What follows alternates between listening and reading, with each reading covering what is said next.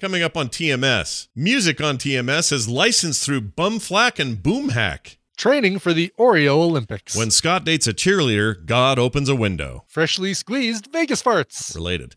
Uh, three fingers and a belt buckle. Apple's 10 concentric uh, circles of hell. Let's get that weird thing going again. Yeah, it's got that weird thing. I mentioned it to the human. That Johnny Knoxville movie isn't worth this. Hot girls, hot gas. Digging with his birds. How to deal with running over a hobo. Therapy Thursday and more on this episode of The Morning Stream. This account has been terminated because it is linked to an account that received multiple third-party claims of copyright infringement. Do either of you need medical attention?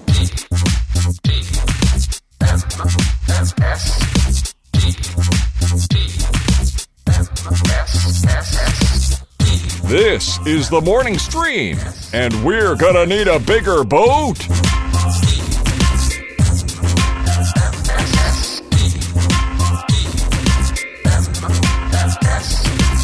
Hello, everyone, and welcome back to TMS, the morning stream for January 23rd, 2020. I'm Scott Johnson. That guy right there is Mr. Brian Ibbott the First. The first, the first of his name, and Yes. mother of iPods, What was your dad's name again? What's his first name? Jeffrey. Jeffrey. My father's name is Jeffrey. Dr. Jeffrey Ibbott. That's correct. Yeah. Yes. Still enjoying his, uh, uh, where are they at now? Maine or something? They're in uh, Vermont. Vermont. That's it. you know, my sister Wendy uh, lived in Vermont for a couple of years. She loved it there.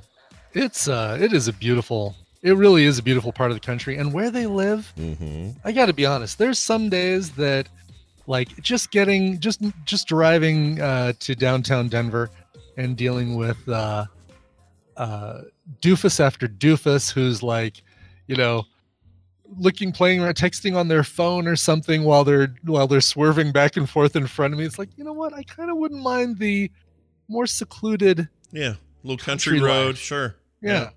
Yeah, Little, you uh, can, little, uh, little spot up there with a nice, nice grove of uh, maple trees that they can Well, pipe in every January. Here's the problem. Some might argue that um, it's worse in those places because people who are on those roads, even though there are less of them, they Mm-hmm. feel more free to be crappy at driving and looking at their Mhm. phones and things because no one's around all the time. See, could be Possible. Yeah, I would. Uh, I'd have to ask. I'd have to ask and say. So, how are the drivers out there? right?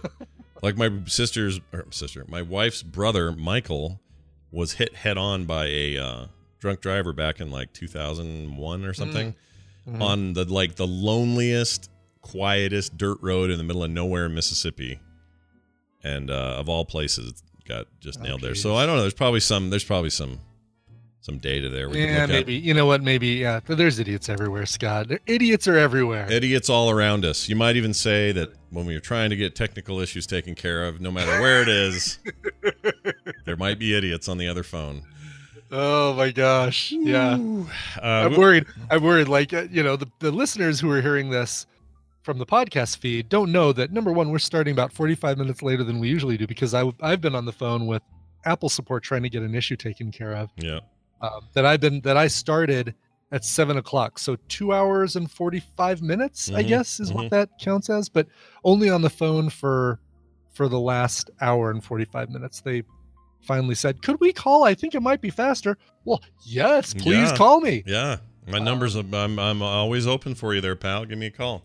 I mean, you're in your situation. I still. I mean, you you are this amazing outlier in their day. Like, there's no way they've dealt with this before. I'm the person who doesn't use Apple Music like they think people use Apple Music. Oh, I think people I think people want to see a big picture of Ariana Grande when they launch Apple Music and click on it and hear the newest Jason Derulo track. yeah, I mean, I think No! what, I think what's going on is they have data that shows most, if not all, people are using it the way they think. But then Brian wanders in the room and says, "Look at the new. Look at how I do it."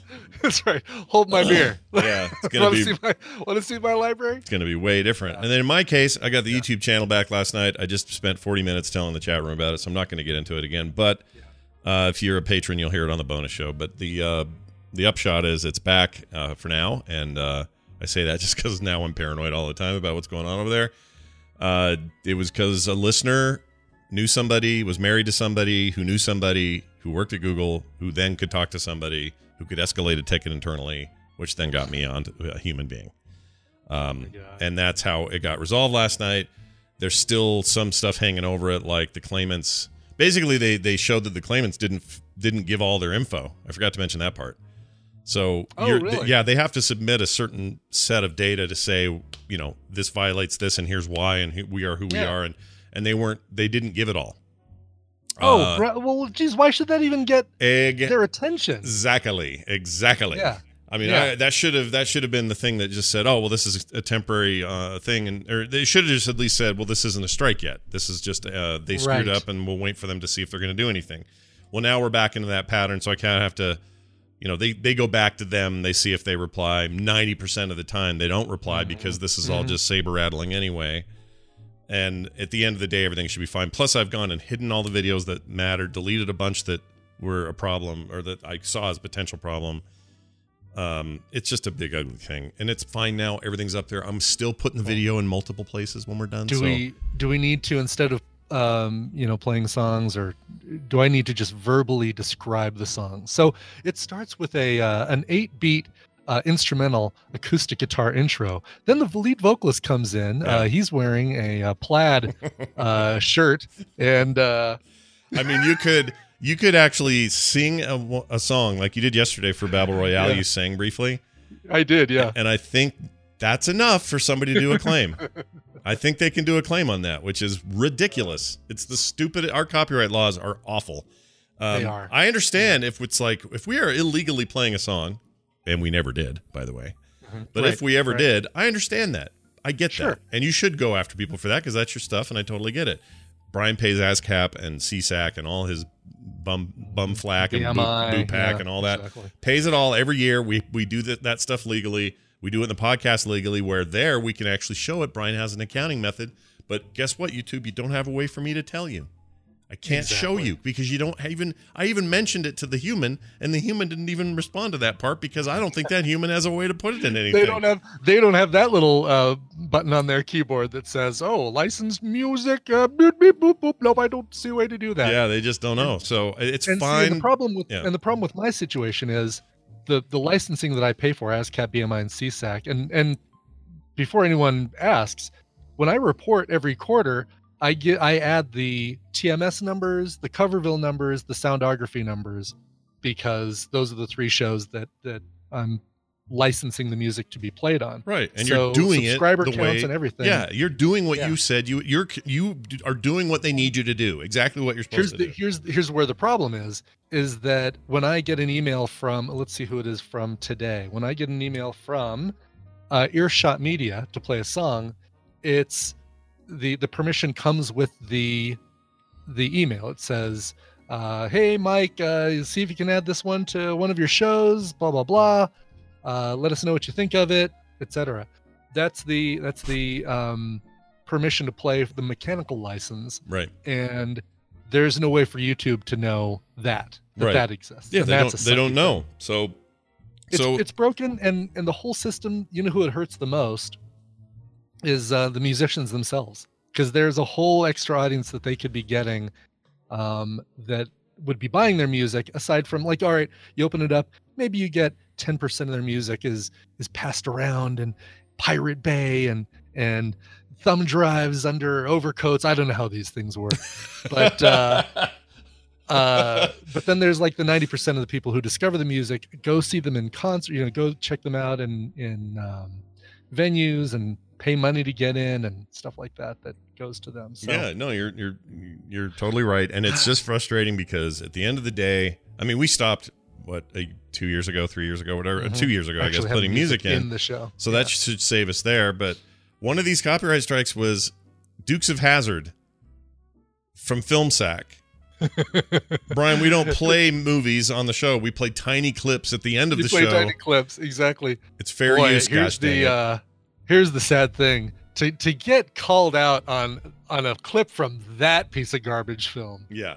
Oh like- yeah. i'd much rather you know what oh slap my wrist for playing something from shawshank redemption Yeah. or uh or anything good at all. exactly That the that prince of tides yeah, that that, that Johnny Knoxville movie is not worth this, is what I'm saying. Oh my god you're right and now we have another johnny knoxville movie to watch uh, And uh, I don't week. put film sites up at all anymore. So they don't get a video treatment, Yeah. and they never will because I'm not gonna. I'm not risking that. Mm-hmm. It sucks. So anyway, it's back. Go check it out. YouTube.com slash Scott Johnson. I'll be. I need. I, there's some catch up I have to do. So you're not going to see today's episode right away. You're going to see a whole bunch of episodes up first because I got to. Hmm. I, I've kept all those since we were shut down, and uh, so I'm, I'm going to try to fill in the the gaps, and then then today's episode will go up. So anyway, Well, that's good because I like ketchup. yeah. So there you Yeah. go. Uh, Ketchup is tasty. that's interesting. Benjamin says, I suggest flushing any account uh, outside of clips after three years.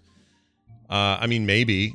I I have a lot of artwork from 2005 that I don't want to get rid of in there. I have some cool videos I've made over the years that I would really like to see stay there. But yeah, I mean, show files. Nobody's. Oh, yeah. I don't know that Well, anybody cares about something that's five years old for a for No, a you could do playlists, right? And then say just clear out. Uh, you, I don't know if you can do that and just have a playlist that automatically clears out. It won't. uh, It won't automatically do it, but I can go in there and, and delete them, And mass manually, mass delete them or whatever. Yeah, and I may do some of that. I got rid of all the film sack episodes; they no longer exist on this planet. So You, you know, what'd be nice? A competitor to YouTube, and Yeah. don't say Vimeo. no, a real competitor to YouTube. a real competitor. to Vimeo's carved out a nice little slot for itself, but it's not. Yeah. it's not as a competitor to YouTube. It's a different thing. So just right. a, a real competition spurs this kind of change, and we're not going to see it till it happens. Um, but Yeah. but I I would like to just say thank you to this nice lady at YouTube who helped me out last night because obviously oh, great. none of this would have gotten done if I hadn't had their help. So, all right, we're going to take a break. So we're gonna so we're gonna adhere to our schedule, even though I I made us start forty five minutes late. yeah, we're going to Uh, adhere well, to our schedule. because we got to be nice to Wendy. yeah, right? we're and we and so that means we'll have some time after Wendy's uh, for some yeah. Can we stuff. talk about the Oscar thing after Wendy? Yeah, let's do that because I do want to talk about it. We have some odds on Oscar wins, and I want to see how they line up with what you think. Um, so we'll hold on to Yeah. those for after Wendy. Uh, but right now, let's play an early song that isn't actually going to be on the YouTube archive or the VOD uh, that Brian will now describe, which is not a violation of copyright to describe it. Uh, but he'll do that as he always does every day. Uh, Brian, what is our sort of weirdly not really mid-show song today? Sure. Hey, uh, YouTube, if you're listening, put your fingers in your ears right now. Uh, all right, this comes to us from Earshot Media. Um, this is uh, a band called Callaway Circus. They say, you know, you'll like us if you like bands like 21 Pilots, Water Parks, and Grandson, or if you like taking your grandson to water parks, who likes I- 21 Pilots. I, I, I'm, I'm that guy. We're going to do it this summer, and I like 21 Pilots, so I'm good. I've heard of one of those three bands, and I'm and I'm a music guy. Um, but uh, you know, hey, I like this, so maybe I like those. Yeah. These guys, they're an alternative pop duo from St. Louis, and um, uh, their album is going to be coming out on February 14th. It's called Entropy. The brand new song is called Gray. Here is Callaway Circus.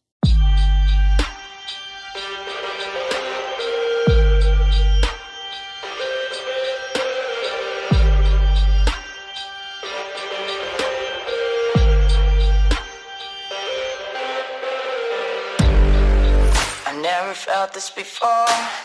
I feel like I'm done for. I worry every day. I feel like the world's gone gray. What's the point of all this? This feeling I dismiss. You know you did this to me.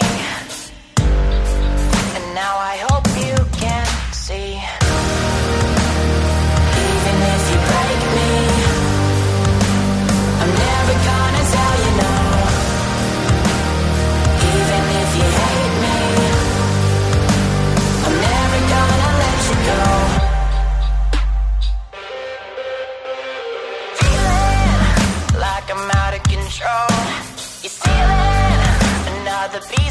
soul. I'm needing someone to hold me down. I'm screaming, won't you help me out? I can't keep my mind away. Don't listen to what I say. You're taking my breath away. I just wanna break away. Baby, you're killing me. You know I will never leave. The things that you've done to me. Want you to run to me. With anxiety, feeling side of me. Even if you break me,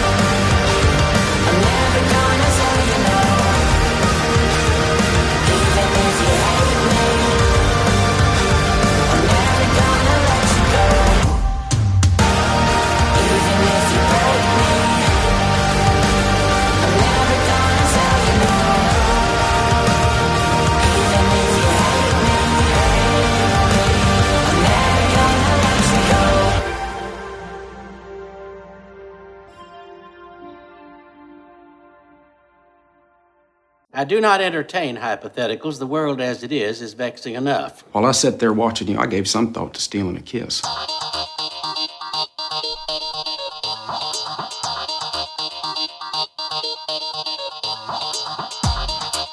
Greetings, Earth Lady. May I interest you in some guacamole? This is the morning stream.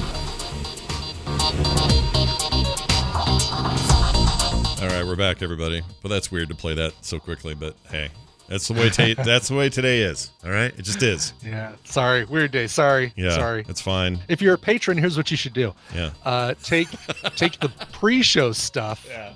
So play the intro with us, Uh-huh. then play the pre-show stuff, and then play the the middle of the Yeah. show song, and it'll feel like a regular show. Except I guess I won't be there for Well, most of the pre-show stuff. Let me let me let me see. We'd have to test the audience and say, hey, how do you feel about 40 minutes of me complaining about a YouTube problem and yelling at Luke Skywalker for being a tribalist? How do you feel about that? because that's what I oh, did oh, for Luke 40 minutes. Skywalker. Like I can tell as soon as I said, oh, I'm on, you know, on support with Apple. Apple, I hate Apple. Blah, blah, blah, you should get an Android. It's like okay, It's like, uh, really, we're not- It's, we- it's too early in the morning for this, man. Also, Uh, I can't do those. I'm done with those in my life. I don't have those conversations anymore. We're done with those. I don't want to talk about whether Sega's better than Nintendo anymore. I don't want to talk about Coke and Pepsi. I don't want to talk both about things, black and both white. things are fine. If you like it, then great. Get like the thing and- you like. Do the thing do- you want. Do the thing you like. yeah, go do it. I don't want to argue about it. I hate that. Oh, I hate that. Exactly. Oh, let me use my GIF in peace, would you? Yeah. For Pete's sake. Yeah. Also, when you say stuff like that, you're arguing for less competition, and that's bad. Just goes back to our earlier point. Anyway, Right. Oh, look at that. Yeah, it's people like you who make YouTube and have right. monopolies. Only free video player. Blah. Yeah. So take that, Luke. Uh, we're Ah. just kidding you there, bud. Don't don't take it too personally. don't take it too personally, but I do hate that stuff. Sounds like Apple fanboy talk. No, it doesn't. All right. Um uh, oh, see. Dice Tomato, you know I'm kidding. I'm doing GIF. I, I use GIFs. I create GIFs. I don't create GIFs. I'm just No one creates a- GIFs except the peanut butter company. They're the only one. Boy, I triggered triggered Dice Tomato with that one. Get GIF and GIF, man. It's still a competition. It's still a scary thing. All right, let's give Wendy a call. You don't call it a graphical interchange format. No, you don't call them a a giraffe at the zoo, do you? Right. Right. Hi, Wendy. Hi, Hi, how are you? I'm good. How are you guys? Good. I'm so good. I'm gonna play this. Something wrong, Batman? Has anybody seen Wendy? You don't want to know that she farts. There you go. New version. Yeah. I do actually. oh, do you though? Uh, I think that was in reference to my mother or something. So no. Oh, it's about like the hot girl. Oh, the hot girl. Yeah, because they all fart. Right. Mhm. Yeah. It, they, uh, and some of them, Woo! man. I mean, I have I told Wendy. Have I told you the story about the cheerleader in high school at Brighton that I dated? No. Okay. So I was a nerd. You nerd. dated a cheerleader, first I, of all. I know, right? This is the big shocker. Uh, don't rub it in. Anyway, so back in the day, I was uh, I dated a cheerleader, and she wanted to go out with me, but she didn't want me to make a lot of noise about it because I was a nerd, and her jock friends would think it was weird. Oh my god, it's a John Hughes film. now we got it. Okay. So it was kind of a John Hughes film. It kind of was. So she liked me though. She was in my art class, and uh, we went out on a date, and uh, she was uh, super forward, and so there was some kissy kissy going on in the car. And uh, about I don't know five minutes into this little uh, high school makeout session, I hear, and I went, and I went, oh, I knew it wasn't me. And I'm trying to sort of ignore it. But then the car smells like hot steaming garbage, like the worst fart of all time. And I just and, and and I looked at her and I couldn't. Her, she was suddenly the ugliest girl I'd ever dated. Like it was really hard for me to. It was hard for me. Yeah, it was really hard for me to get past it. Now, again, oh I'm Brian. I'm like 16. I'm a, I'm an idiot. You know, whatever. You're a I would think even like that, that's even the age of like when you're when you're competing to see who can drop the biggest egg. You well, know, when like, you're when you're with your friends, you have a girl, no way on a date. No, no girl or guys trying to out fart each other on a date. Not yet. That's not enough date. That may be fifth or sixth date, maybe. But she. by Uh, the way, video video appears to be down. By the way, oh, sorry, chat. It's back now. And P.S. Uh, a friend of mine's like, "Oh, I want to listen to this show," and I was like, "All right, if you want to hear a fifty-year-old guy talk about farts, and look at you doing it." Oh no, this is gonna be the first one they listen to. Prophecy. The prophecy has completed. yeah fulfilled. but i remember i remember just not being able to take it seriously i just had to take her home it was just like i couldn't go out again she was so embarrassed she kept saying oh i'm so sorry i'm so sorry she kept saying anyway Wow. it was bad it's like rotting cabbage you know. all right When I uh, when I see you all in Vegas, when I see those of you who come to Viva TMS Vegas, and I give you a big old hug, I don't care if you fart. no no Totally that's fine now these days i don't As a matter care of man fact- let it rip Matter of fact, if I start hearing a fart while I'm squeezing you, I'm gonna squeeze you harder Yeah. to see if I can get a tune. yeah finish it out why not A tune. That's right. uh wendy it's I'm gonna uh, play you like a like a set of bagpipes. uh, you're uh, you're here again with us, which is you know, despite all odds, Wendy likes coming on here. I think and hanging out with us.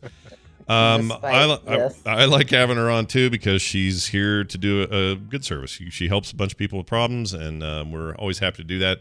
You got an email that you shared with me via text that I'm going to read. Yeah. And uh, that'll be today's topic. So here you go, everybody. I'm going to read this.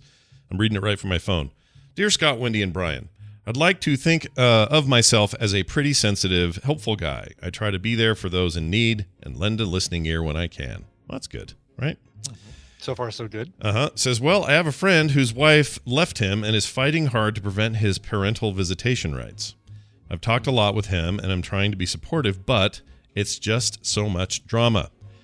Uh, she left him because he had a homosexual infidelity, uh, an affair basically, and he is dealing with how coming out is affecting his other relationships as well.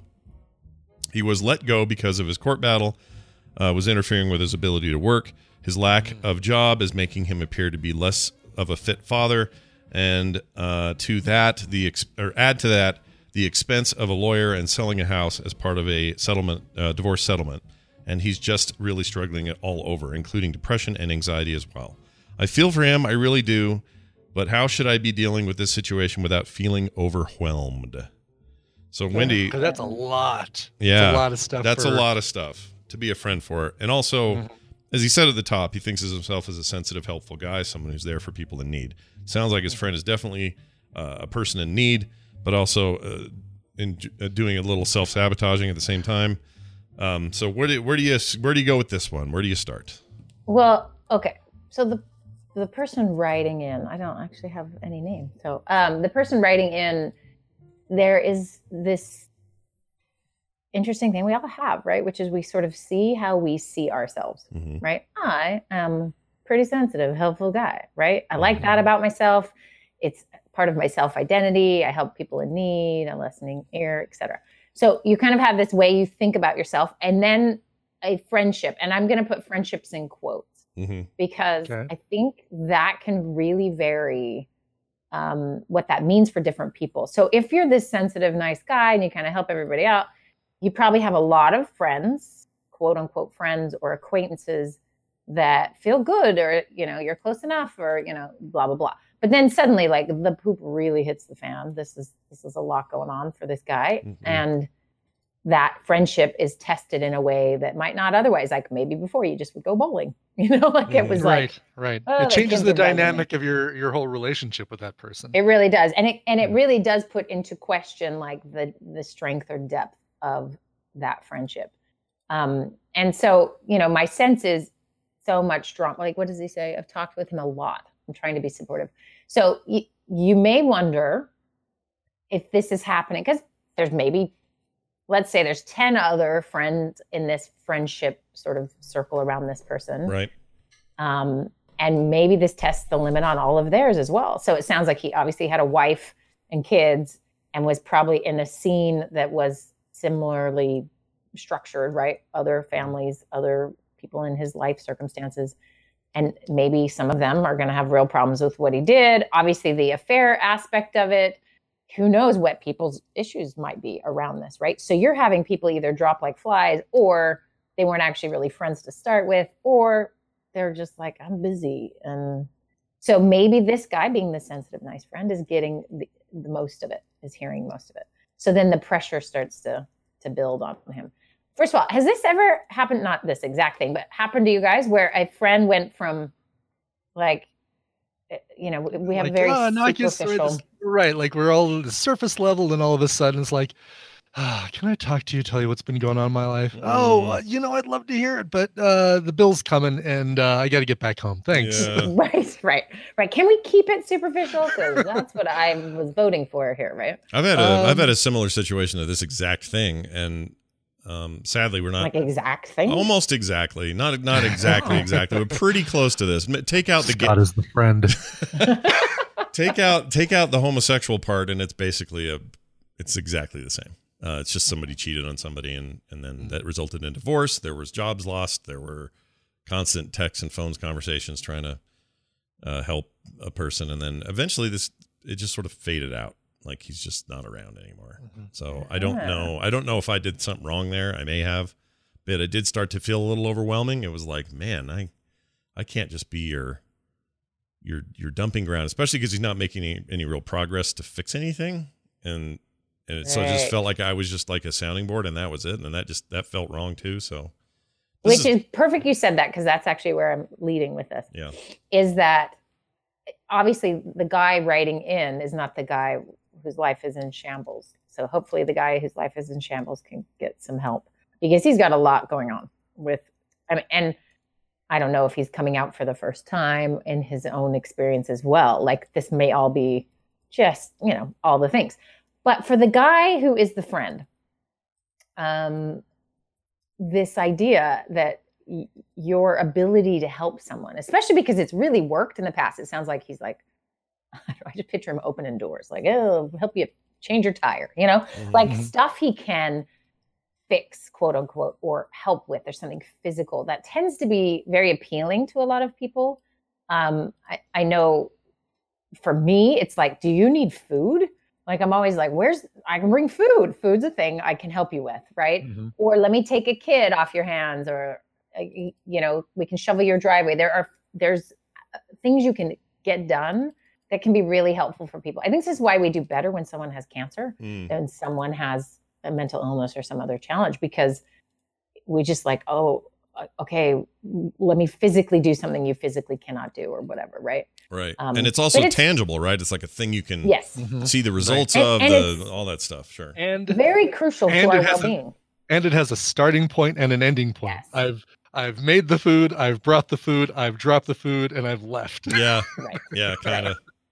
Sure. Right, because you really are moving in and out of like, let's just imagine a scenario where these two guys are going to lunch, right? Okay, so um, Jimmy is the guy who wrote the email. We're just saying. So Jimmy and Dave. So Jimmy is gone to his work day, just doing his things, having some meetings, and then he goes and meets Dave for lunch, and he enters a different realm, Mm, right? mhm. So I am very good at this because this is what I do every hour is I switch rooms, right? I'm with one person with their challenges and then I like go to get a snack and then and in the snack time, I'm just me. I probably do some laundry. I mean, there's other things on my mind and then I enter as another space with another person who's struggling with their thing.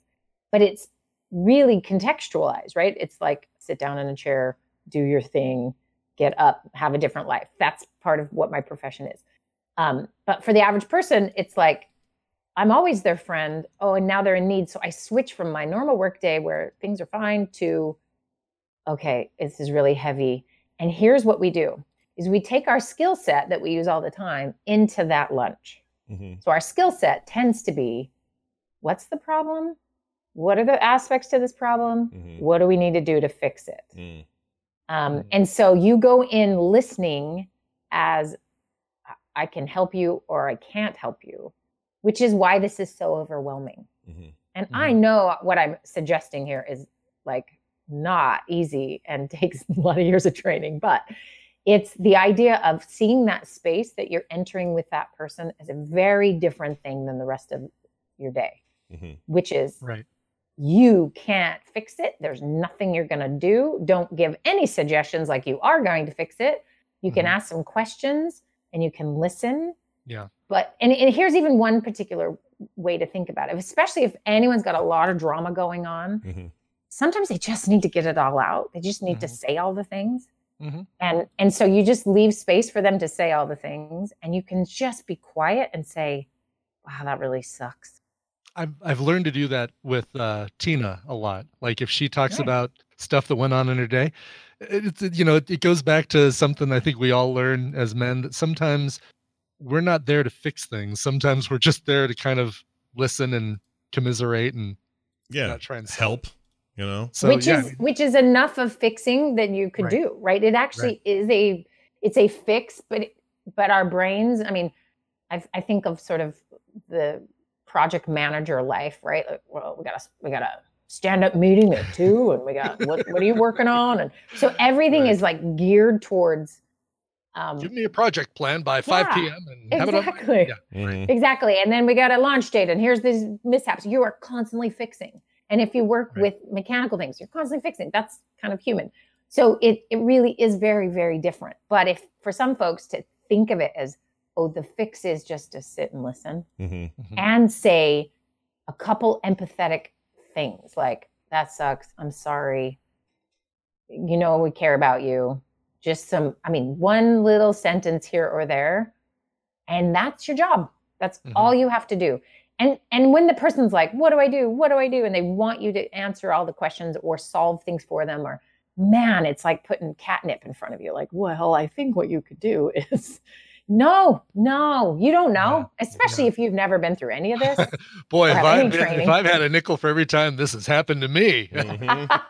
Mm. well, let me ask you. Well, and and eh, because here's what happens. There's a couple choices. One is they overwhelm you, and you then have to set some boundaries because it's sucking your life dry. You can't do it, Yeah. right? Right. And then you you end up, and that person, all their experiences is like, I have no friends. Everyone's left me, but they're still in trauma. They're still struggling. They don't they don't know how to not make it an unequal relationship at the moment, right? Mhm. So that's very common. That's often what happens. People just push you away or just sort of like ignore you, coast you a little bit, or okay. But there's something incredibly powerful about just having someone sit with you and be present. They don't actually need to do anything. And so that idea of how to handle the the fix it urge is see that it's you you are helping by listening. And here's a big one. Reflect back what they can do. So, for example, if you said, "Oh, and this is happening in the lawyer, and I'm spending all this money, and then I lost my job," and it, and they're just like, "What am I supposed to do?" And and you're just like, "Wow, what do you think you'll do?" Mhm. And you just hand it back, Mm. right? That's So interesting. so like just that whole thing where you do I do this sometimes with um like an interview. Someone will say, Well, you know, they'll they'll ask me a question. Mhm. And I'll go, Well, that's interesting. What do you, why why why do you think that is? You know, like Yeah, I'll just right. whip it around whip it around Yeah. so that I don't have to answer it because first of all, it's not my interview, it's theirs. And second of all, you know, I don't want I don't think I'm prepared to answer it and I really want to hear what they say. And and a lot of times that works. They just straight up go, Oh, well, I think and they'll go into it. So it And I think as parents, yeah. we we do this as well because we Yes. want to just give our kids the tools to solve their own problems and not, you know, have us answer everything. Mhm. Like, well, okay, so what? How did you feel when you ran over the hobo with your car? Yeah, well, maybe you should go back. what do you think you should do?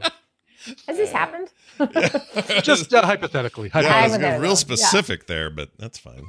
I mean, and here's the thing about this: this works in so many situations when it's not yours. hmm It's not yours to take. So think about identify what is yours. So for Jimmy, what is his is his friendship to give, right? hmm Mhm. His sensitivity, his helpfulness, his who he is that he's proud of, he likes it about himself. It's it's an identifier that feels good. And here's where we get tricky, right? That gets threatened when he can't fix the problem or help him in any sort of significant way, at least in his mind, Mhm. because that's who I am. So my very core can't do this. So then you have all sorts of weird stuff that can stem from that. But stick with okay, who are you? You're that guy? Great. Well, that guy, here's a tool that you just didn't know you had, and that is just sit down, Mhm. listen, Mm-hmm. eye contact.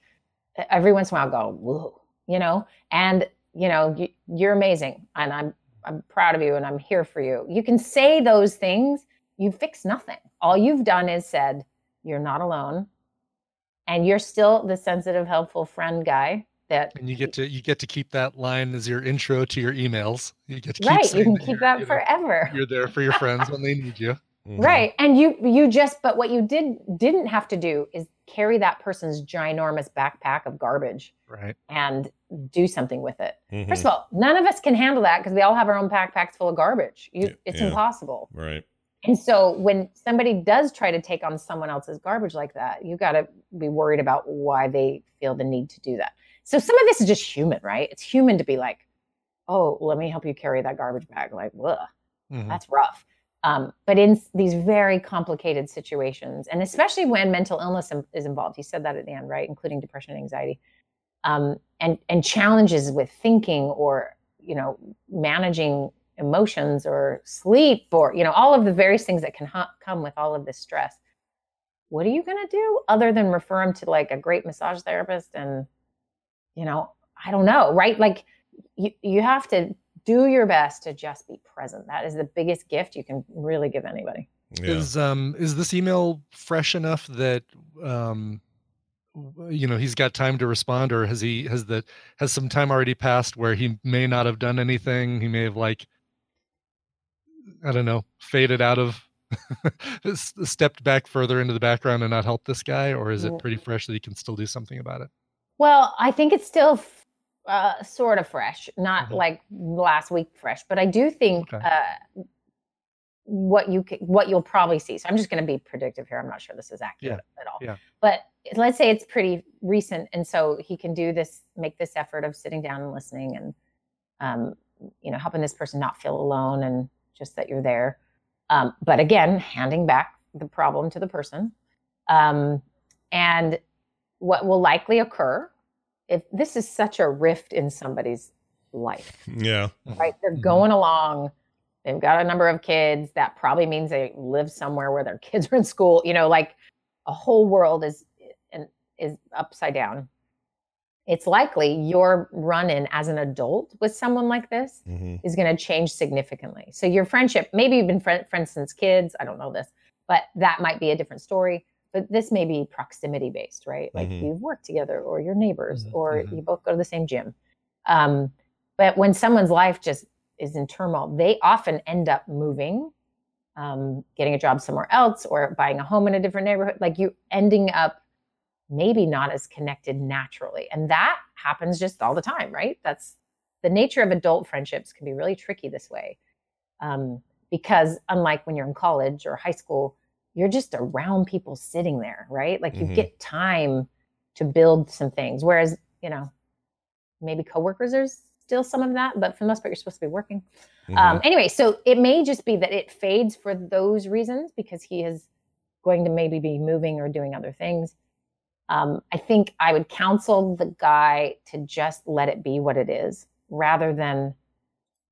Um, and, and I'd ask lots of questions like, tell me your history of helping people with overwhelming, difficult things. Do you hang on and put yourself at risk and those kinds of things to find out?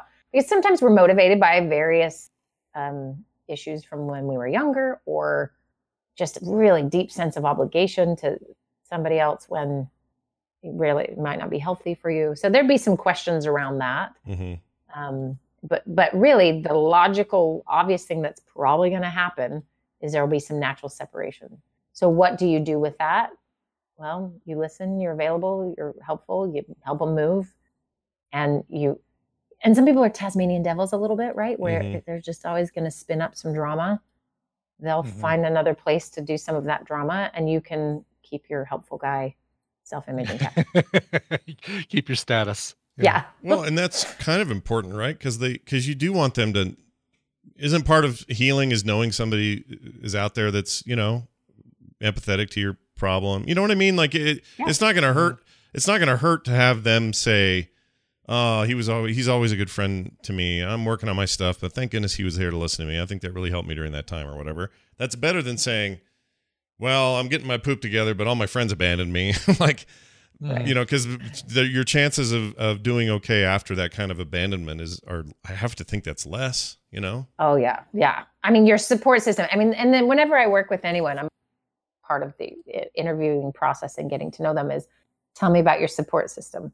Mhm. And the stronger that is, the better outcomes for everyone always because we are a collective species. We we don't live in isolation, though we do live in isolation. Um, our optimal survival and feeling good requires other people Mhm. um, and animals and connections and you know all, all sorts of good things. And that's what's so tricky and devastating about a divorce even just like a straight up we're not getting along. This isn't good for the kids. We're ending this Mhm. is that that rift right there you suddenly have well turns out they were all my wife's friends or nobody's talking and and often men have the brunt of this challenge because they don't spend the maybe the same energy or time cultivating those connections. This is a, this is not everybody obviously. Mhm. um, but you will often see you know at least my experience has been as well that you know the wife has been going to lunch with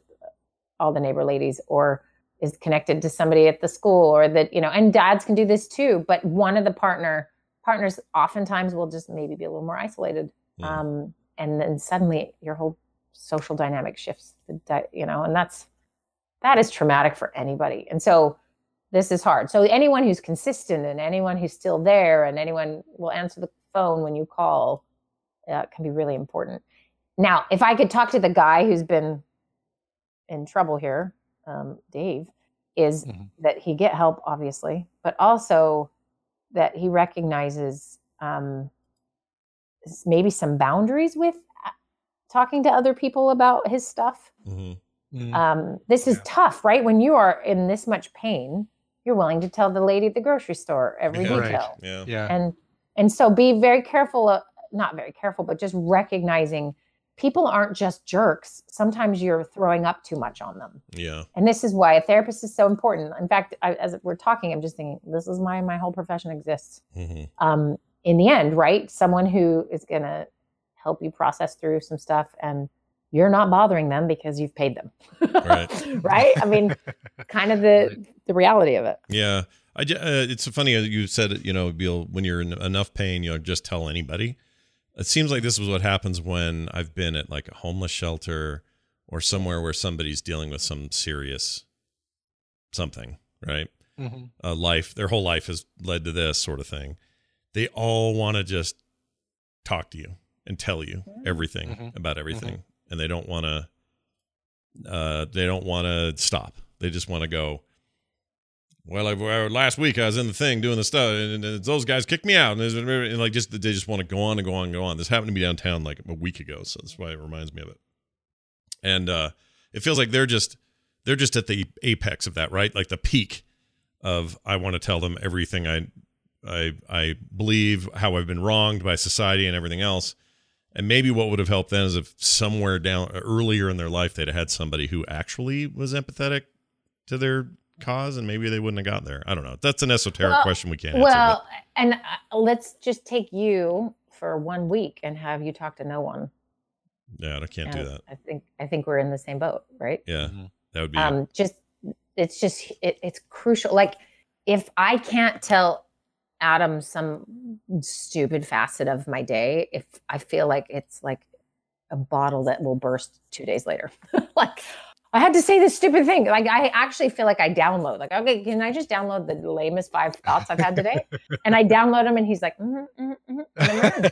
Perfect. Yeah. and and it really so so this is that human connection and this is why loneliness is an epidemic it's not simply well just get out there do some things. I mean we have a lot of things in life that have are ha- have geared us a little more and more towards uh sort of self-sustaining isolation right? Like I don't have to leave my house if I don't want to, or talk to my neighbors or interact much with the world. And and so that that's enabled by the reality of, but also then it makes us a little more even skittish when we do Mhm. go out and talk to people because we're like, oh gosh, people are stupid. Uh. Like I have to tell you, I had a little PTSD. I saw this Instagram meme or something of a, um, you know, on the freeways, you know, the the signs, Sure. like the like slow down or wear your seatbelt. That, Sure. that Oh, I think you meant billboards. Okay. Oh, the lit Yeah. the lit ones. the right? lit ones, yeah, they're Yeah. over the Mhm. on the overpasses. or whatever. So I saw one and I instantly could see the, the mount the mountains in Utah, the mountains in Utah. The And- mountains. and it was an image of uh, it said it's not it's a lane it's not a birthright let people in Mm. and i had That's like awesome. i had like a because i cannot stand driving there it is the most irritating place to drive Mm. because you know the utah wall where everyone's going the same speed in every lane on the freeway like that Yeah, exists call- nowhere else by yeah, the way we- Scott. that's not Nowhere entirely true. There was, I ran into that. I've run into that in a few places, uh, other states, but I will say, the Utah block, which is what you're referring to, Mhm. sucks. It's It where does. you'll be on like a brand new six lane highway. They just finished it, and you're all driving down it, and then you suddenly realize, wait, I'm behind somebody, and he's going too slow, and he is parallel with four other cars that are going the exact same speed right next to each other and they somehow they just end up there together they're not they don't That's know each other they're just there and they call it the think it's a utah block commercial. oh it sucks it really does suck it's the worst thing ever but I know. Yeah. So so yeah, a little uh, PTSD for me just reading that and going, oh my gosh, I forgot about that. And Yeah. the birthright thing, like really, you think you own this? You do not own this. yeah Right. I don't No. even know how I got on this, but oh, it's stuff like that I have to download at the end of the day. If I don't just Sure. express a few of those things, then you know it builds up. Um, but just that idea of of like connection or support or you know finding your people. I mean, the internet's amazing that way, but it also can really isolate. There's a there's, there's value and um, challenges that come with it, of course, but that connection and being able to say what happened in your day. So, like for example, and this is happiness studies they do around the world, and you know which cultures and which societies do better in various ways.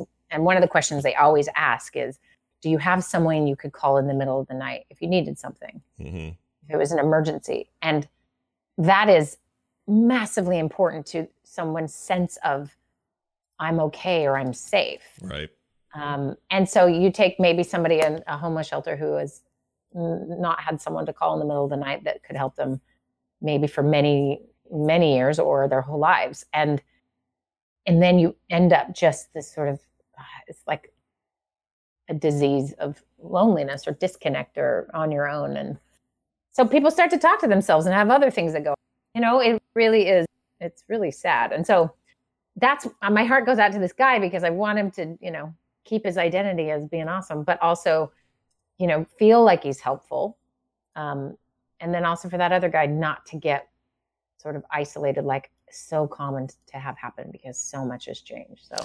Yeah and getting isolated is like well, this other thing i notice about people who are like on the street talking to themselves. Mhm. they're you know 30 of them all walking on the street but they're all talking to, to themselves not to each other. Like it's this weird alone together thing If Um, only the, all those crazy people would talk to each other. Well, I think you're mixing up a couple things because, by the way, there is a Facebook uh, group where the homeless in, I want to say it's LA, um, they share tips where to go, where to get food. I mean, they're Sure. using Facebook, right? sure Um, and actually talking to yourself in sp- specific ways is a certain kind of mental illness versus right me talking to myself. Now I have a dog, so I don't talk to myself. Great. Oh yeah Um, now you have a dog to talk to it's awesome I know. He doesn't.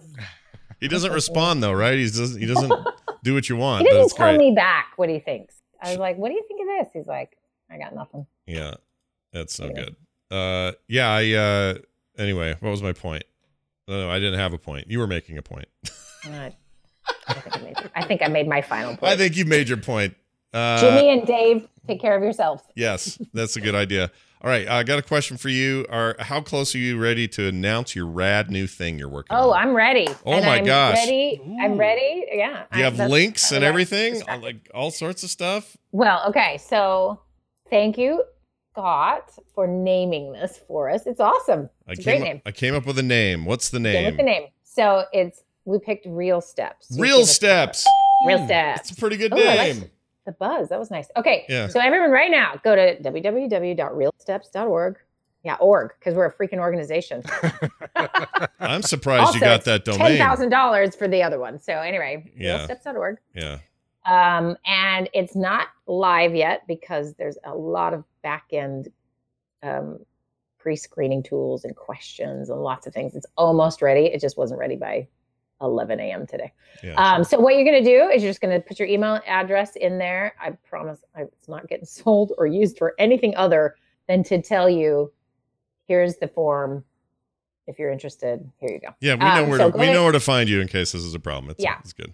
Totally. You can hunt me down. So go to realsteps.org and put your email address, subscribe. So it should be sent out to you Monday. I will also send a link to you, Scott. Maybe you could post that on your Okay. Yeah, I just put it in the chat. I just put it in the chat room, and uh, we'll put it uh, in the show notes and other stuff. No problem. Okay, and so let me explain a little bit of what's going to happen. Um, so the there's everyone who signs up to do it, and there is a fee because this is a lot of work that we will be donating, really, probably in the end anyway. But so there's a fee to participate in the group, and the group is going to be lots of amazing, cool stuff. We're going to work. So the nutritionist, Elena is her name, by the way, E L E N A, everybody. Elena, and you'll get to meet her and stuff about her too. And so she's going to do lots of work with that type of thing and goal setting and all of the stuff to get you. Because here is the plan the plan is you don't lose a bunch of weight and then you, everyone thinks you look great. And that mm-hmm. lasts so long. And then, you know, you have a couple barbecues in the summer and it's over, right? That's not the the the plan. The plan here, and that's why we called it real steps. So good job, Scott. Yeah. Is that it really is just the beginning of improving how you feel in your own body. So there's things that get in the way of feeling good, and some of them are the food you put in it. Some is moving or not moving enough. Um, some of it is sort of you you need vitamin C and you're going to get scurvy. You know, like there are some really basic things that we know a lot about Mm-hmm. and we know a lot about human motivation and we know why most of us struggle to do those basic things. But the big key here and this is why this is different I think from other things. I can't find anything else like it, but is that I do the therapy. And that is the how do you develop your relationship with food? Um, what has happened in your past that you know and and i would say this say you're 25 and you diet for the first time but then you spend the next two years dieting you now have traumatic feelings and experiences around dieting that started in your adult life Mm-hmm. and that matters just as much as if you know you got food slapped out of your hand when you were seven years old Mm-hmm. so it's instead of just um, kind of generic like work out more it's about what are the things psychologically and emotionally that keep you behaving in a way that is not about loving your own body and knowing how it feels good. So that disconnect. So Scott, for example, eat a pack, a giant thing of Oreos right now after having no sugar for how long has it been? Uh, three and a half, uh, three and a half months. Three and a half months. If I force fed you a giant pack of Oreos, how do you think you'd feel? Horrible. Right. I would be sick how as do a you dog. know? It would be real bad. How do you know how do you know you would feel that? How, why do you um, well, hmm. I mean, here's the thing: I don't actually know for sure, but I think I would because when I was even when I was eating sugar and I would eat too many Oreos, I felt like crap. So I think that's why I would know. Okay. So, but tell me, you've eaten a pack of Oreos in your life before, and you weren't sick as a dog, right? yeah, oh yeah, I've gone. So how? How's that possible? Um, I think because now I know now that I don't have it, uh, I, you, you normally lead up to that kind of bad choice. You know what I mean? Like if I'm in the past, if I ate a whole thing of Oreos, it's because uh, I had I had conditioned myself to be okay with eating a bunch of Oreos in various Right. quantities up till then, and then to eat a whole And- pack, no big deal. You might have been stressed and that was actually you were getting dopamine to manage stress and not even realizing it. Maybe it wasn't even just that you could have trained yourself for the Oreo Olympics. It also might have been sort of medicine for other ailments happening psychologically or emotionally or whatever, right? Right. Okay. But you are now really tuned into what putting something in your body feels like because you've you're giving it attention and time has gone by. So the idea behind what we're doing is that it's slow. We're going to do this slow and in a in a future date, maybe a year from now, you will feel the way you completely want to feel. It does not all the promises that are super fast are garbage and they lead you to feeling worse over time. So this will be familiar to anyone who's tried to lose weight.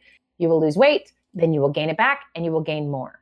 And that's because our bodies are built to do that if we treat them the way we do with dieting. Mm. So this is the opposite of all of that. This is let's take care of your your heart, your emotions, I mean by that, also your heart, but your emotions, your mental stuff, your all the parts of you that would get ignored by working on being healthy physically, right? Right. And so we do that simultaneously as the other. So this group um, is going to be, I think we might end up doing it as a Facebook group this round anyway. And so you kind of have this cohort and support, and there's going to be lots of information. In fact, I haven't asked Scott this yet or Brian. Maybe you guys are willing to do a little live interview with us at one point about some things. Yeah. Um, Of course.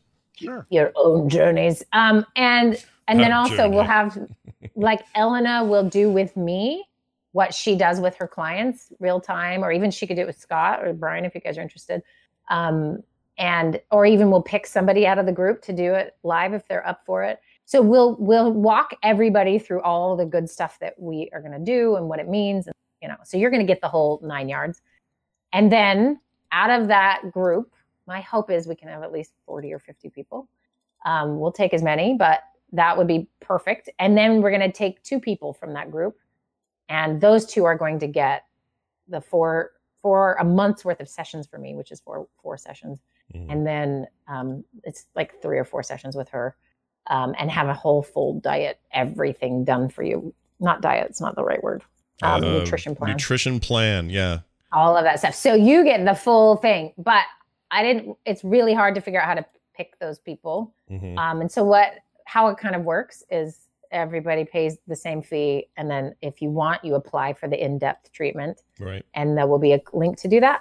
And then we will screen you for a couple things. We can't have like a like a very serious eating disorder. We can't do it. Um, some other things, eh, you know, we're just going to find a candidate who's, and you have to be willing to sign some things like I will do pre and post testing, um, you know, various, lots of paperwork. So those two people will get the full nine yards and kind of keep us all updated on how things are going along the way. And that's kind of how things are going to go. But That's pretty cool. uh, I like the sound of that. Yeah, it seems neat. I neat. think it'll be great. Seems really good. I'm I'm excited about it too, and I put my name in just because I want to see what emails you guys send. Uh, Mhm. So Yeah, you'll same here. see mine Okay. in there, see Brian's in there, and yeah, we'd love to do that little sit down thing, and and um, hopefully uh, some. I'm I'm I'm I shouldn't say I'm 100 percent sure, but I'm 99.9 percent sure there are going to be people in our audience uh, who will definitely want to check this out. Uh, so go sign up for it. Get information as it comes at realsteps.org. I can't believe you got that domain. That's amazing. I know, right? Uh, realsteps.org. Also, I so this it'll be up before next Thursday, and then next Thursday I'm going to pimp this one more time with all the all all of it should be ready. hmm Um, and Yep, she did say I pimp. said pimp, pimp real steps. That's your anyway. Pimp steps. Then I yeah. will, I will. Uh, it's going to start on February. I should actually know this by heart. Going to start on February 10th.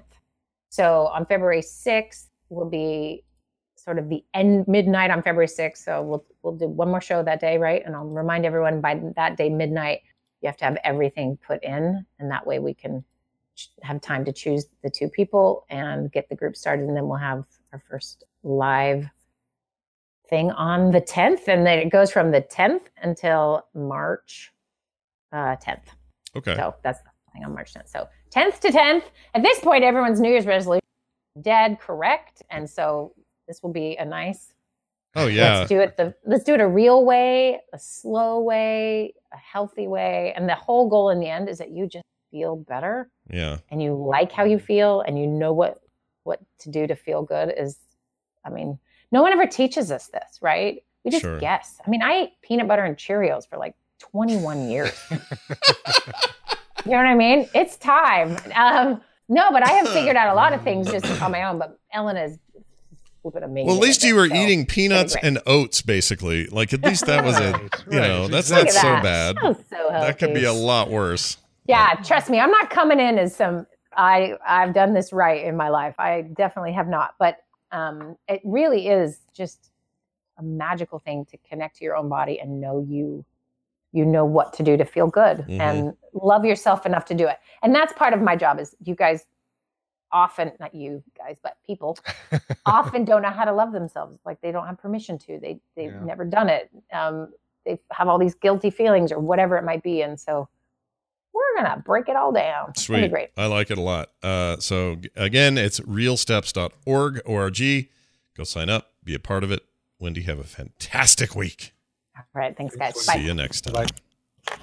She hangs up almost as fast as I do, but not quite. She does, but uh, not as gracefully. Uh, it sounds like it, you know, hit three fingers and a belt buckle on the way down. yeah, I just command cue that shit, but she's like Exactly. slow collapse in the room.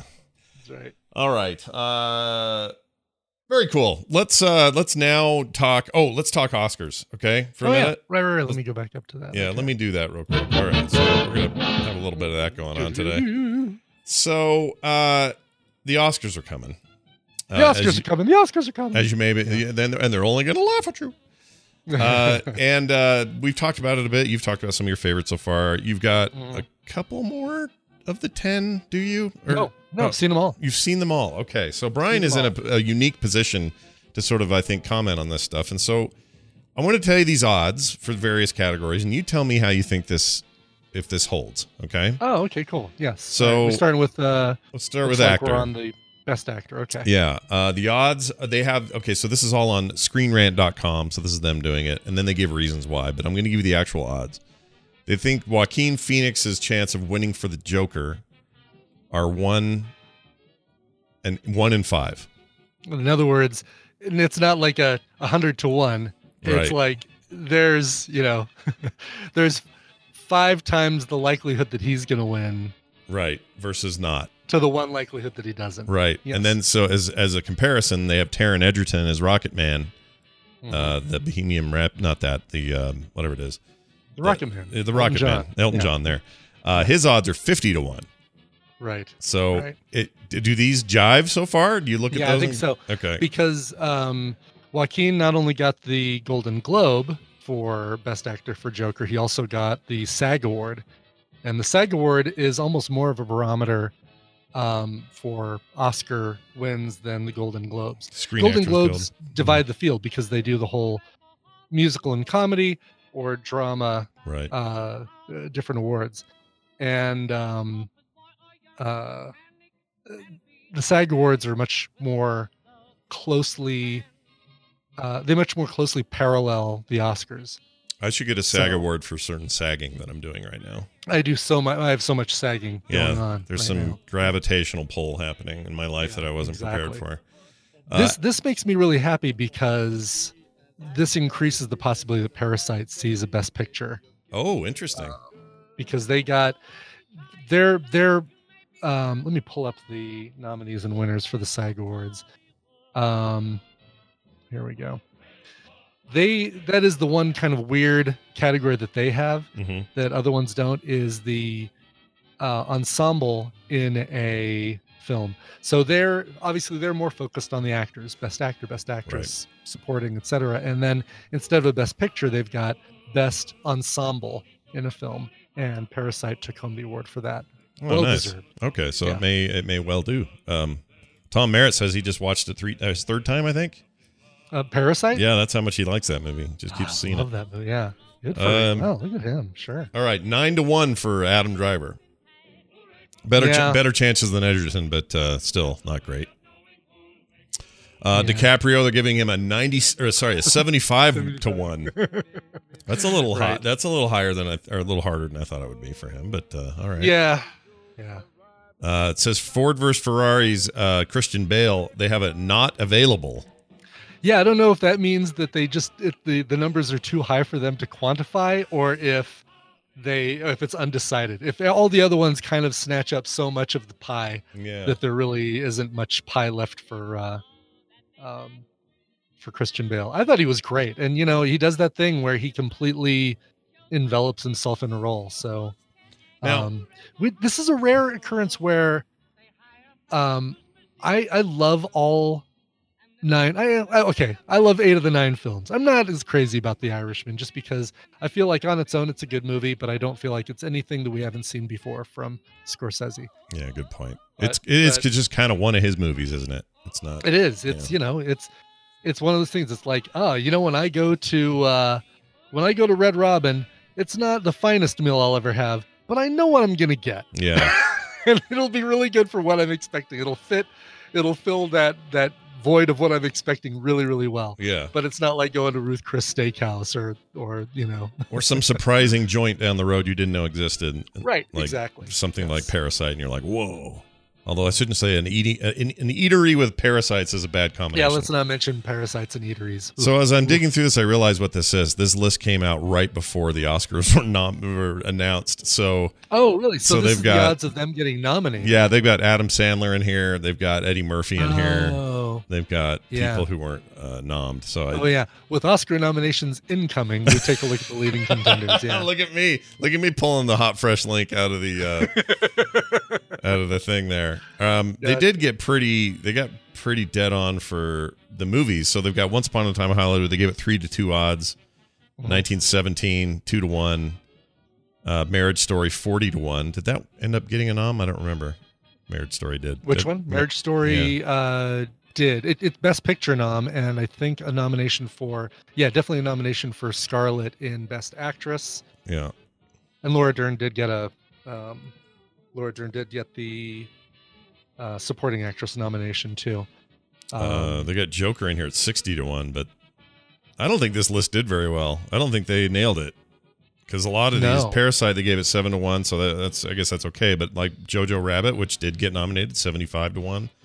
And no mention of uh, Banderas for Pain and Glory. No mention of Jonathan Pryce for the Popes. Yep. For the new two, the new young two popes. Yep, that didn't The happen. new pope, the young pope, and the two popes. All the popes all together at All last. the popes. Just Uh, for all the popes. One thing I wanted to say Um, about The Irishman that I totally forgot to say uh, Mhm. in all my talk about it, my review of it originally, and my recommend recommendal of it, all that. Uh, I think that Ray Romano should be in more things like this. Hmm. Uh, he played the lawyer guy, and I just I like dramatic actor Ray Romano almost more than I like comedian Ray Romano. Stand Yeah, you know what? I I'm with you on that. I'm trying to think of what the um. Do you remember that? do you remember Uh, that short-lived record, uh, '70s record movie or TV thing that was on HBO? It wasn't on very long. Oh, Deuce. Deuce. Yeah, he was great. He was great on that. No, I'm sorry, not the Deuce. No, uh, not the vinyl. Deuce. Vinyl. That's it. Vinyl. It was. Oh, that was, show was so good. Yeah, it had. Um, I think I might have been the one who recommended it to you because somebody recommended it to me and I hadn't even heard of it. I watched the then. first episode, and then about a week later, someone said, "Oh, they're canceling that." I'm like, well, "I'm not going to go get invested in whatever's up there already." But um, Oh, Can- great. in it. Cannavale, Bobby Cannavale was so great in that. Yeah, that's a, he's great. He's also great. Those both those Mhm. guys, man. Put them in put them in stuff. Is all I'm saying. Yeah, Sam Rockwell. You can never go wrong with Sam Rockwell. Elevates everything he's in. Yeah, I agree. Same with uh, Cannavale and and Romano. Rockwell makes a bad movie watchable. Do you know what I mean? Yeah, but I'm game a bad movie. I mean, I guess what the worst thing he's been in. Um, Choke, the the Chuck Palahniuk Hold on. adaptation. I don't know if that, I never saw that. Um, was that bad? Uh, eh, I wouldn't even call it bad. I just think that it's uh, um, it's not as good as Fight Club. It's not as good as his other things. I mean, Hitchhiker's Guide was okay, but if as a fan of the book, nothing, nothing's ever going to compare to the to the book for me. No TV version, no movie version. Oh man, I just realized I just found out he was in the the old Equalizer TV show as a character named Slick. I have to go find that. Yeah, he was probably Sam a Rockwell teenager. He's probably like twelve or thirteen or something then. Oh no, he'd have been older than that. He's probably in his twenties then, but still, that's pretty rad. Yeah. Okay, here you go. Teenage Mutant Ninja Turtles, 1990. Head thug. Shut up. Yeah. Shut up. Are you saying Sam Rockwell was in Teenage Mutant Ninja Turtles? Yeah, he was a. He was his credit is head thug in that. And when we watched that for Film Sack, Yeah. none of us noticed that. I think we did. Did we see that one or a sequel? No, that's the one we saw. Right? Wow. Yeah, we didn't see the we didn't see the sequel yet. We saw the original. Holy shit! Jeez. He's totally in that. Oh, the Poltergeist. Was it? Was he? Was he in the Poltergeist remake? I don't know. No, that was uh Sam Neill. No, who was that? That we just saw. Oh, uh, that was Sam. It was Coach, wasn't it? Yeah, uh, Coach was in the sequel. Yeah, Because he was in the first one too. Yeah. yeah. I can't remember who. I don't remember. I don't remember is. Sam Rockwell in there. I don't either. But Teenage Mutant Ninja Turtles, yeah, and that was before that. It was like you know, ABC After School Special, Clown House, The Equalizer, Mhm. Joan Crawford's Children, like like not a lot of stuff. But then things got great, and then he's in everything, and he's great. We love that guy. Yeah. All right, well that that just was got fun. the SAG award for that um, Fosse uh, tel- limited series. Fosse, who's it about? Fosse, Fosse, uh, di- uh, uh, um, the dancer, the choreographer, Oh, um, Bob Fosse. Bob, Bob Fosse, is that the name? Bob Fosse. Ver- there it is. Fosse Verdon. Verdon. Oh, there it is. Verdon miniseries. Oh yeah, yeah, yeah. There you go. Oh, look at him with the hair, with the He bald head. beat, he beat Mahershala Ali for True Detective, Jared Harris for Chernobyl, uh, Jharrel Jerome for When They See Us to get the um, the SAG award for that one. I hadn't even heard of this. I'd watch that. Mm-hmm. I like I like uh, historical bio bi- biography stuff. Or as Brian or as Brian and I were schooled on by somebody, is it biopic or biopic? Biopic. I used to say biopic, and then I'm like, well, no, I guess it's a bio. It's a biographical picture. Biopic. Yeah, so biopic. Yeah, but that, whoever who was giving us heat on that? What was that about? somebody on, it was somebody on Twitter, and he wasn't really giving us heat. He was um somebody had started a Twitter thing saying, "Is it pronounced bio or or uh, bio, bio uh, biopic or biopic?" Oh, And uh, and their argument was, "Well, you say biography, you do, but you say biographical. yeah, You don't say- biographical. Bi- you don't say it's a biography picture. Say it's a biographical picture." biography. I hope they when they write my biography. Yeah, English. What are you gonna do? Anyway.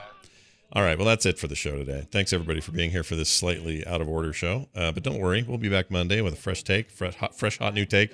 Uh, Yeah. For those of you who are patrons, you'll get a PMSPM this weekend. Uh, so watch for that. That'll be on your feeds. And since Yeah, the YouTube channel's back, I should be able to use that for a private, uh, the, for the private stream bit Oh yeah, okay. because I think that's how I'm going to have to do it. I don't think Twitch offers a way to do that unless I just don't know. I, I- I'll work on it between now and tomorrow and figure it out. But anyway, we'll be doing that. Dan will be back. He's got a great story to tell, so we'll get to all that tomorrow. Uh, in the meantime, uh, speaking of Patreon, patreon.com slash TMS is the place to go. For everything else, go to the frogpants.com slash TMS site. That's frogpants.com slash TMS. Now we'll listen to uh, music, not on YouTube, but by ourselves on the radio. That's right, exactly. Brian, what do you got? If you're watching this on YouTube, sing to yourself quietly. Uh, Mrs. Taffy Guy, aka Lois Haley, aka Loey D, in the uh, chat room says, "Hello, Suture and Band Aid. First Mm. off, Scott, I'd like the ten shortest jury clips you've got. Oh my gosh, really? All right. Um 10 shortest that I have? Yeah, do you have a way of I do. organizing? Okay, Uh, it's by file size, so it'll have to do, but it used to be Yeah. by time, but um all right. So Justin, wait. We're looking for I think I list them all as Justin not jury. So here we go. Okay, these are the and let's do by size. These are the most um Oh, it doesn't have a listing for size. Well, I'll just play. You know what? I only have 10 of them. Let's just play them all. Okay. Ready? Well, let's play them all. Here we go. Democ and Gillijad at Tangara. One of my favorite things he ever said. It's pretty good. They've removed the penis before you snort it. We're going to crypto coin, goddammit. you son of a bitch. All right. You are you are you are you're you're you're you're, you're making a straw man.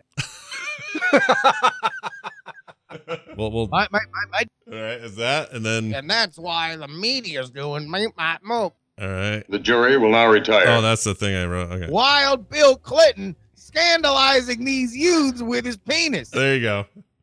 Okay. Well, that last clip, there was not an, uh, uh, there was not two, there were not two ends in Clinton. Oh, let's play that He again. left Wild off Bill the first Clinton, Clinton. N. I guess it was a it was like a Wild. Bill Clinton, scandalizing. All right. Okay. I just wanted to, I wanted someone to share in my, uh, my, I, I thought I heard it too. So Yeah, I'm all with right, you. anyway. I'm with you. Uh, okay, so there you go. There you go, uh, Lois. Enjoy that. On January 23rd, today, I will be going under the robot arms to have revision surgery from gastric sleeve to the gastric bypass. I'm having this done to solve my issues with acid reflux and other stuff that goes with it. I'd love to have this song played as a reminder to my taffy guy that despite the rough crap life is throwing at us, Michael, I'm glad you'll always be there for a warm embrace to remind me of our love. Thanks for the laughs, giggles, support, and one of the best groups of nerds and distracting bunch of freaks in the world. Wow. Sign, this is Taffy Guy, AK Louie D, AK Lois. Nice. Uh, all right, the song today is uh, is is covered by J.J. Heller, originally done by Bob Dylan. You'll find this on an album. I think it's called Volume Two. It's not in my iTunes because I have to do things a different way today, as you might have guessed. Oh, it's called I Dream of You, Volume Two. And on here, you'll find a cover of, I love this, a cover of the Mr. Rogers song, It's Such a Good Feeling. And if you don't start your day with that every day, you're doing it wrong. Yeah. Uh, here's JJ Heller and her cover of Make You Feel My Love. All right, everybody collectively wish Brian luck with his music uh, giant uh, playlist problem, and may we all come together again at the hot fires of TMS on Monday. We'll see you all then.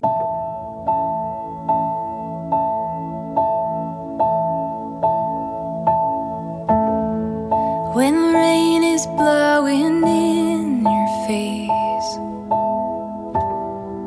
and the whole world is on your case, I could offer you a warm embrace to make you feel my love. When the evening shadows and the stars appear,